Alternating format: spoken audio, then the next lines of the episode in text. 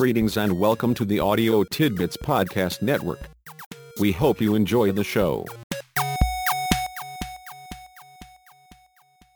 Have you ever wondered how frustrated people manage to be so frustrating? It requires a set of skills that most people don't have but can develop with practice. If you aspire to be among the frustrating elite, the How to Matter podcast team has collected a full dozen of the most useful techniques for totally frustrating people.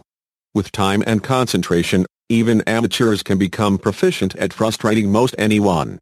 The only requirement is to creatively expand these techniques to numerous relationships and to add new and innovative techniques as you go along.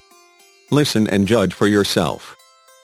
Always play it safe and above all don't take any chances. If it is not in writing, either get it in writing or refuse to do it until it is in writing. If it is already in writing, ask for clarification.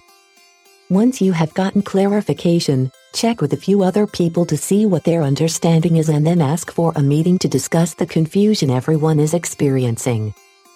Put most of your time and energy into worrying and hoping nothing changes. When things do change, ask for written procedures and clarification.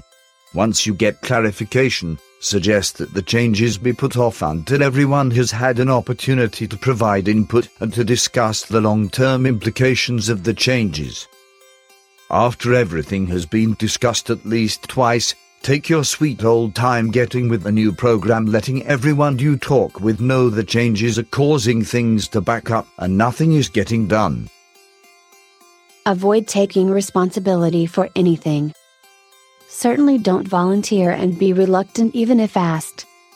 If you can't avoid it, ask for written instructions and check back often for additional instructions and clarification. If someone tells you, if you can't handle this, I will find someone who can, you should say, that's an excellent idea. I really have too many other responsibilities to handle this right now anyway. Don't put up with the quirks and idiosyncrasies of other people. You know how to behave and they should too. If there is anything about them or the way they do things that you know isn't the way people should act, mention it to a few people. Say something like, I suppose you have heard what people are saying about so and so. Not one person in a hundred will resist saying, No, what? Now just lay it out, being careful to emphasize that although you don't feel that way personally, other people are getting pretty fed up with it and that you just want to give everyone a heads up about the problems that are brewing out there. Since someone is going to screw something up sooner or later, you might as well just assume that things are a mess. Even if they seem okay right now, all you need to do is wait around for a while. To be on the safe side, you can bring it up in casual conversations now and then. You need only pick a couple of things that could go wrong since they likely will, and if not, something equally bad will happen. As sincerely as you can, say something like this Have you thought about the consequences of this or that happening? Don't you think we better think this through more carefully and not be so quick to jump into things we don't thoroughly understand? We have done it before and it looks like we would learn. I would hate to see us end up with egg on our faces again. If asked, you can mention most anything that didn't work out at any time in the past. Now, when something down the road does not work out as expected, and something will not work out, you will then only need to say in your most concerned voice, I was worried that this might happen. I will certainly pitch in and help you with your problem, but I'm sure not optimistic. It's too bad things are such a mess around here. Since most people are out for themselves, never take anyone on an as is basis. Just assume that what they are saying to you and what they are really thinking are not the same. It will help support your insight into human nature to occasionally ask people if they can completely trust so and so. You will find some who don't, and that proves your point. Now, all you need to do is listen carefully for the inconsistencies and contradictions in what someone you particularly dislike says to you and to other people. The fact that that person is not to be trusted will quickly become obvious. You knew it all along. You had best schedule a confidential meeting with the person you don't like to offer a friendly heads up. Although I'm usually pretty comfortable with you, I think you should know that there are some people who are not sure they can trust you. I tell them that they should give you a chance but... Well, I just thought you would want to know what people are saying about you. Of course, I can't say who feels that way since I told them I would keep it confidential. I don't want them to have a trust problem with me too. If you want, I will keep you posted about what people are saying about you. You need to be stingy with your praise for anyone, especially for people you don't like. At the same time, as much fun as it is to get into blaming and accusing, you need to be careful about that too. Remember that people come and go, and you never know which way the winds are going to blow.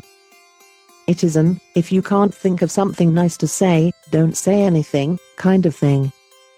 If you can think of something nice to say, keep your mouth shut anyway.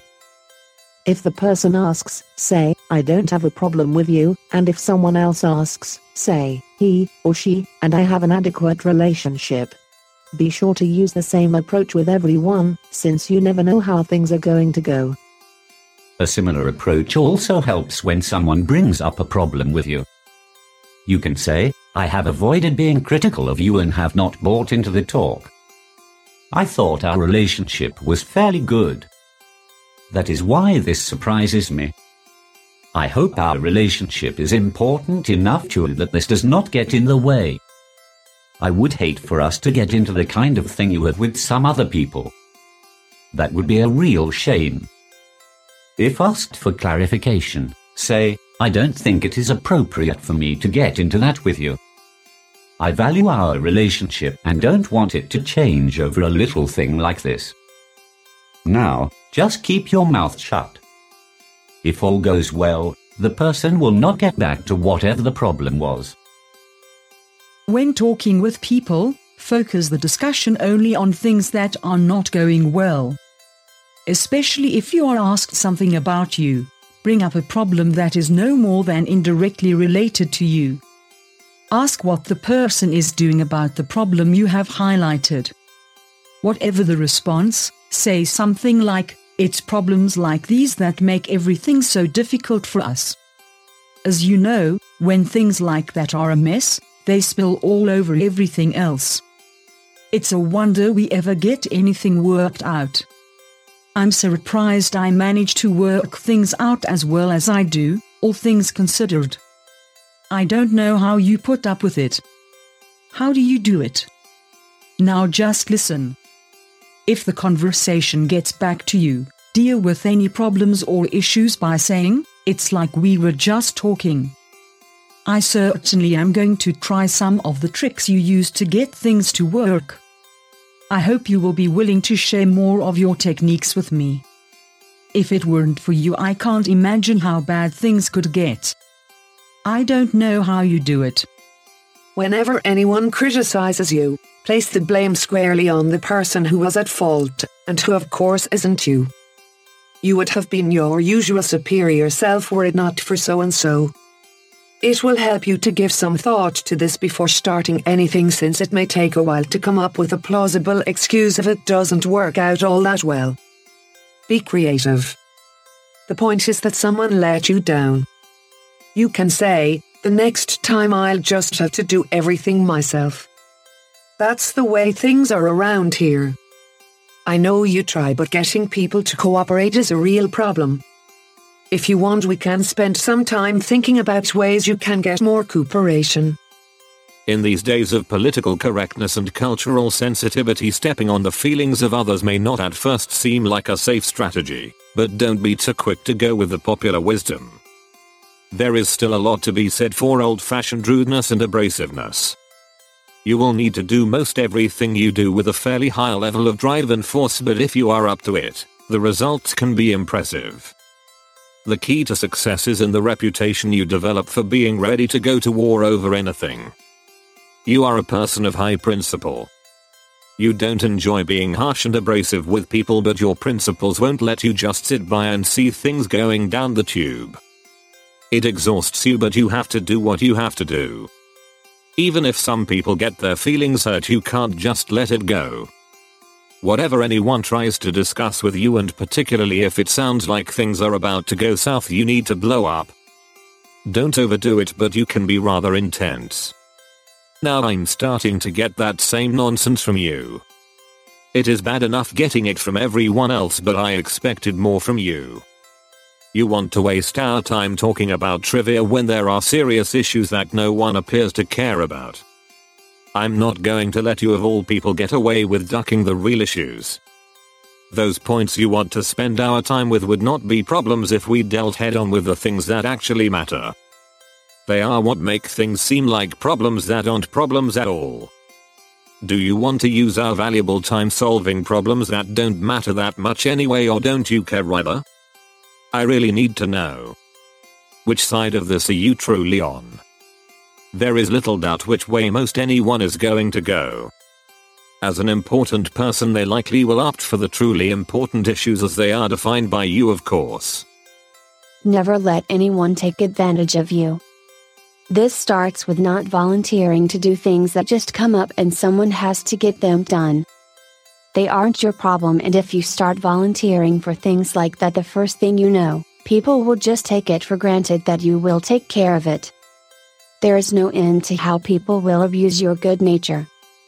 You also need to be alert for signs of responsibility drift. That is when things mysteriously end up on your plate when they should not be there. Someone asks you, How are you doing with us? and such. You hesitate, trying to figure out what this has to do with you, and before you catch your breath, they continue, When you are finished with that, there is another little thing that I hope you will take care of for me. It is first this and then that, and before you know it, you are not only being used, you are used up. Your best strategy is to nip this sort of stuff in the bud. There you have it 12 ways to drive people up the wall. Are you asking why the podcast team has spent time telling you about how frustrating people go about making things miserable for everyone around them? It's pretty simple. As you try to make a difference with people who make a difference to you, it's important that you are not managing to frustrate them even more than they are already frustrated. If they are already upset and unhappy, it may be much easier to do than you might think. It's important to take special care not to add to their frustration and distress. Beyond that, it is even more important to be sensitive to those people and situations that are contributing to their discomfort. Helping others to recognize and better manage people who really are driving them up the wall goes a long way toward making the difference you want to make. Just knowing you understand may be the best way you have to be sure they know they matter to you. It may not go very far in solving their issues, but definitely can make a difference for people who make a difference to you. Thank you for taking time to join us today.